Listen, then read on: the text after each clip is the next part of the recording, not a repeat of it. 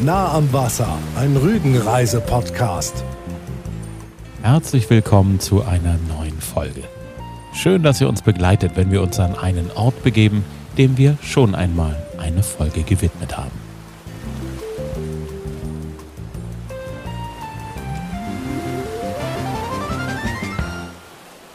So ist es nun mal auf Rügen. Die wenigsten Plätze auf der Insel besucht man nur einmal. Auch an Orten, wo man schon öfter gewesen ist, lässt sich bei jedem weiteren Besuch etwas Neues entdecken. Oder man sieht durch den nächsten Besuch alles in einem neuen Licht. Kein Wunder, dass es so viele Wiederholungstäter gibt, die es immer und immer wieder zurück auf die Insel Rügen zieht.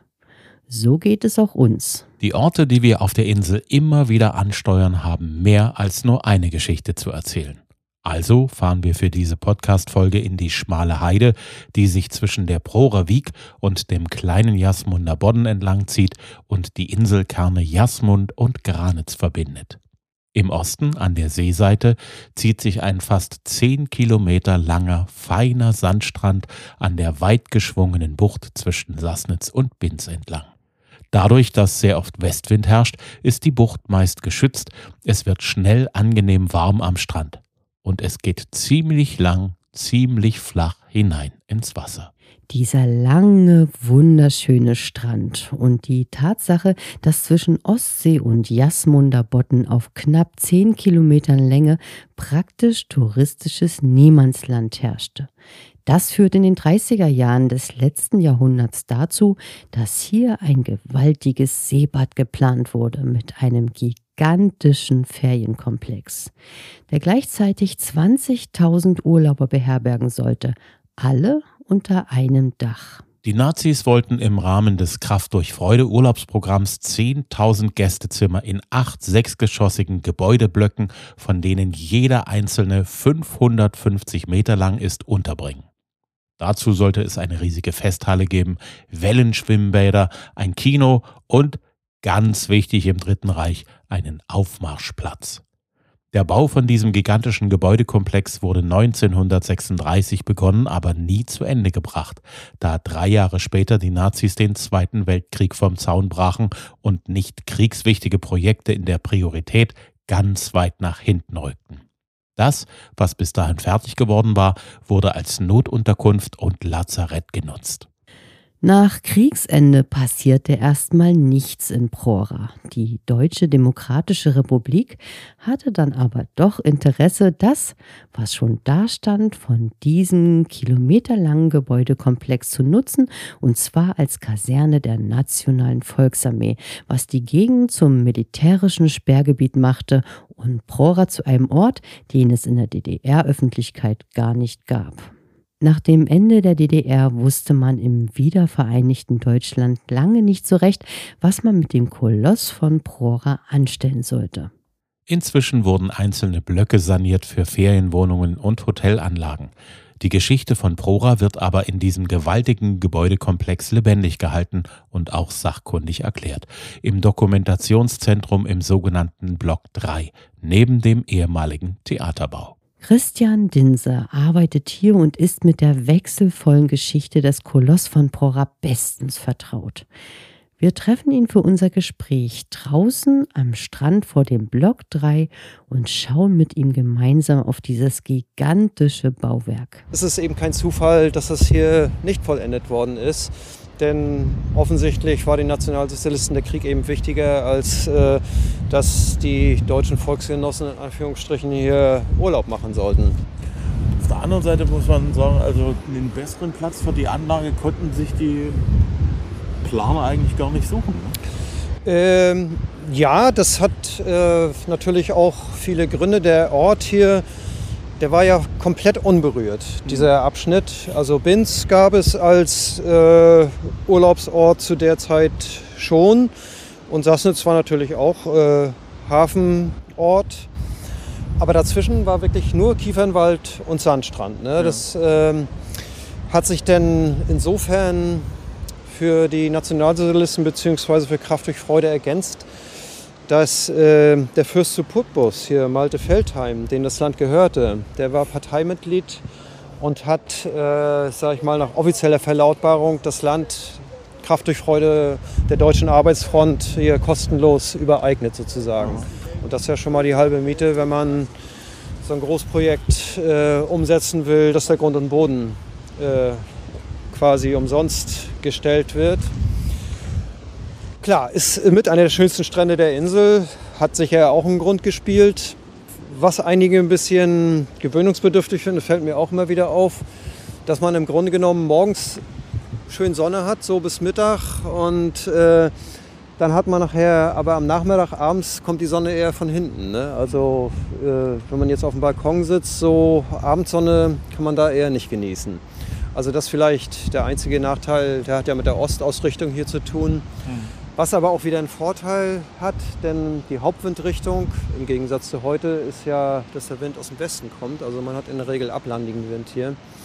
Und dann hat die Bucht ja noch den Vorteil, dass es wirklich hier sehr, sehr flach ins Wasser geht. Also wenn ich hier baden gehe, dann muss ich bestimmt 100 Meter reinlaufen, damit ich hier so bis zur Hüfte weg bin. Also das ist für Kinder sehr, sehr badefreundlich. Und wie gesagt, der Strand steinlos. Das ist schon ein optimaler Ort. Man muss zu den Planungen vielleicht noch anfügen. Sie sehen ja diese Betonrampe da. Das sollte mal der künstliche Hochwasserschutz werden. Und der Strand wäre wirklich bis zu dem Fuß gegangen. Also ich würde mal behaupten, der Strand wäre doppelt so breit, also mindestens doppelt so breit gewesen. Und dann hätte man nach den Ursprungsplänen auch keinen Wald gesehen. Es sollten ja alle Zimmer Seeblick haben. Also was wir heute hier an Kiefernwald sehen, das hätte definitiv nicht existiert. Und auch diese Düne, das wäre alles weg gewesen. Also wirklich Strand. Klar, wenn 20.000 Leute auf 5 Kilometern Urlaub machen, dann braucht man ein bisschen mehr Platz am Strand. Also das hätte schon einen ganz anderen Charakter hier gehabt. Also da sind auch viele ganz Leute erschrocken, dass man eben, die haben ja Planungsskizzen schon angefertigt. Da sieht man eben keine Bühne, keinen Baum, ne? Also das wäre schon, ja, Massentourismus in seiner schlimmsten Form gewesen, definitiv. Dieser preisgekrönte Entwurf, wenn ich das richtig im Hinterkopf habe, hat ja so im Original, wie er auf der Weltausstellung war das, ne? Genau, in Paris 37. So wie er dort gewonnen hat, den Nazis ja auch nicht so hundertprozentig gepasst. Also ja, das kann ich vielleicht auch noch ein bisschen. Es gab ja erstmal 11 Einreichungen von Architekten, die Entwürfe vorgestellt haben. Aber dabei waren sie schon relativ festgelegt, denn es war eine Bedingung, dass alle Urlauberzimmer Seeblick haben sollten. Und das kann man ja nur gewährleisten, wenn man so einen langen Riegel am Wasser entlang baut. Deswegen waren die Entwürfe auch alle relativ ähnlich. Clemens Klotz hat den Zuschlag bekommen, weil Hitler persönlich seinen Entwurf favorisiert hat. Was sie dann noch geändert haben, ist im Grunde genommen der zentrale Bereich, wo die Festhalle stehen sollte. Also die Festhalle wäre von jemand anderem gewesen. Das wäre nicht von Klotz. Der Rest hat auch immer wieder so ein bisschen Modifikationen erfahren, also Umwandlungen, so ein bisschen angepasst. Also es gibt von Klotz im Grunde genommen so 3 Entwürfe, würde ich sagen. Es wurde sogar im Krieg noch, als hier die Bauarbeiten schon eingestellt worden sind, sogar noch Änderungen an den Plänen. Daran kann man meiner Ansicht nach auch so ein bisschen den finanziellen Aspekt ablesen, denn diese große Festhalle, da gibt es einen Plan, da erscheint die gar nicht mehr drauf. Von 1940, da ist die Festhalle quasi eingespart worden. Da haben die praktisch bloß eine große Grünfläche noch und das weist meiner Ansicht nach darauf hin, dass ihnen das hier mit den Kosten ein bisschen über die Ohren gewachsen ist. Also, wie gesagt, die Idee soll angeblich auf Hitler persönlich zurückgegangen sein und insofern gab es natürlich jetzt wenig Kritik an dem ganzen Projekt selber, an einzelnen, ja, Aspekten. Sicherlich, wie gesagt, wurde wohl auch viel kritisiert, wie viel Geld das eben verschlingt, ne? Und interessanterweise hat es damals auch schon so ein bisschen Bedenken wegen des Naturschutzes gegeben. Zum Beispiel die Feuersteinfelder hier, das gehört ja eigentlich im großen Bereich mit zu, ne? Das war damals schon so ein Naturschutzgebiet und da hat Malte Feldheim hier, der Fürst zu Putbus, schon ein bisschen Bedenken gehabt, dass das in Mitleidenschaft gezogen wird. Also Aber das hat für die Nationalsozialisten, glaube ich, eine untergeordnete Rolle gespielt. Also ihnen war vor allen Dingen wichtig, dass das in der Propaganda präsent ist, so nach dem Motto, wir schaffen jetzt für den deutschen Arbeiter und nicht nur, dass, sag ich mal, vermögende Leute einen Binzurlaub machen, sondern eben auch normale Arbeiter. Also dieser Propaganda-Aspekt, der war ihnen, glaube ich, wesentlich wichtiger als der Naturschutz. Also wie gesagt, wenn das hier mal wirklich alles gebaut worden wäre, hätte man hier kaum Grün gesehen. Da wären ja noch ein Haufen Nebenanlagen gewesen. Also ein Güterbahnhof, ein Schlachthof, Gärtnerei, die haben sie nachher Wände abgerissen. Also ein großes Krankenhaus. Die ganze Anlage, das wäre 5 Kilometer reine Unterkunftsgebäude gewesen, aber mit Nebengebäuden kann man schon so von 6, 7 Kilometern dann versprechen. Also das hätte den Charakter hier dieses Landstrichs auf jeden Fall fundamental verändert. Ja, muss man ja auch überlegen. 20.000 Menschen am Stück, die irgendwie versorgt werden müssen, die verköstigt werden müssen, das braucht ja unheimlich Infrastruktur. Ganze Logistik, das war, wie gesagt, kann man auf den Plänen wirklich auch sehen, das wäre ein großer Verschiebebahnhof hier gewesen, da wären Schweinehälften angekommen, die hätten sie hier noch weiterverarbeitet. Dann, wie gesagt, eine Gärtnerei gab es schon, die gab es ja auch zu DDR-Zeiten noch. Also die hätten sich hier zu großen Teilen auch wirklich selbst versorgt. Also das wäre schon eine logistische Herausforderung gewesen, aber es ist nichts undenkbar, ne? Also die Urlauber sollten halt mit 3 Verkehrsmöglichkeiten anreisen. Bahnstrecke wurde ja extra für dieses Seebad nach Binz verlängert von Lietzow. Damit wären die Güter und die Personen dann transportiert worden. Dann waren Großgaragen für Busse geplant, die hätten die Leute hergebracht und dann eben hier sollten Seebrücken in die Ostsee gebaut werden. Da wären die Leute praktisch von See mit den großen KdF-Schiffen hier angereist. Also das wäre sicherlich logistisch eine Herausforderung gewesen. Aber ich sag mal, das ist machbar. Das ist eben alles eine Frage des Aufwandes und des Geldes, ne? Vielen Dank an Christian Dinse vom Dokumentationszentrum in Prora. Das Zentrum lässt sich von Binz aus mit dem Prora-Express erreichen, der direkt von der Binzer Seebrücke abfährt. Es geht aber auch mit der Regionalbahn von Binz oder von Bergen bis zur Bahnstation Prora Nord. Auch Busse fahren von Bergen, Binz oder Sassnitz auf den Linien 22 und 27 bis zur Haltestelle 3. Straße. Und wer mit dem Auto anreist, für den steht in unmittelbarer Nähe des Dokumentationszentrums ein gebührenpflichtiger Parkplatz bereit.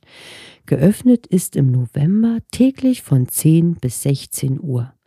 Im Dezember ist geschlossen bis zum ersten Weihnachtsfeiertag. Wer plant, zwischen den Jahren nach Rügen zu fahren, für den ist bis Neujahr geöffnet von 10 bis 18 Uhr.